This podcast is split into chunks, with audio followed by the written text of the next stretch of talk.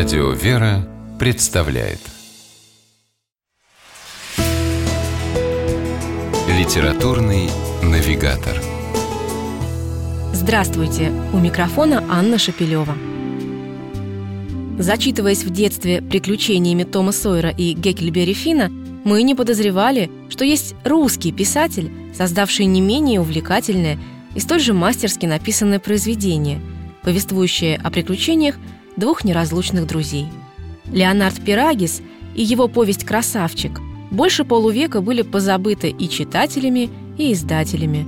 Причем совершенно напрасно и незаслуженно.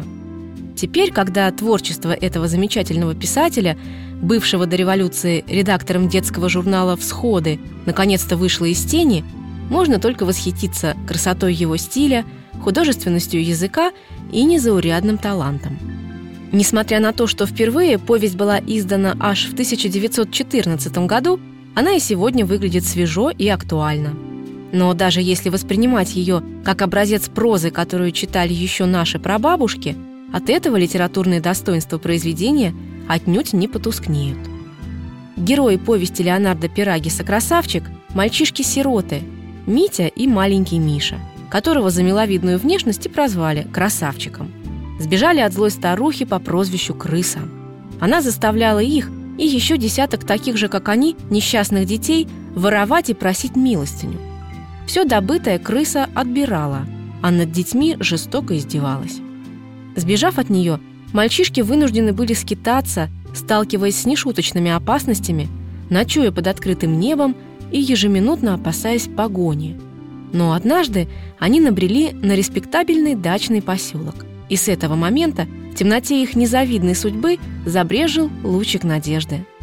Кстати, в этом принципиальное отличие повести от знаменитого произведения Марка Твена. У Пирагиса мир взрослых далеко не всегда враждебен. Старуха, урядник, полицейский – это персонажи, которым как бы по закону жанра положено быть отрицательными. Другие же – владелец одной из дач госпожа Шахматова, художник Борский, их прислуга – проявляют к маленьким скитальцам по-настоящему сердечную доброту. Шахматова не просто помогает им в трудную минуту одеждой и едой, она искренне предлагает им остаться в ее доме навсегда.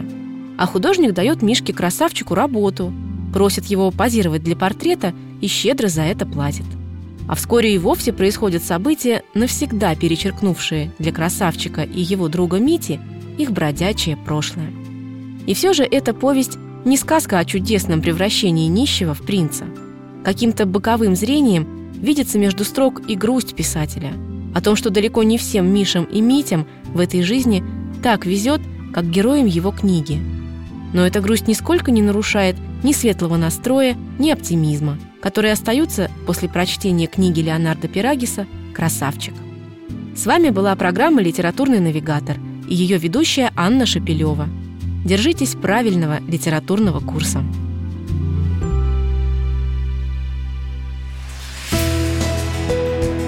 Литературный навигатор.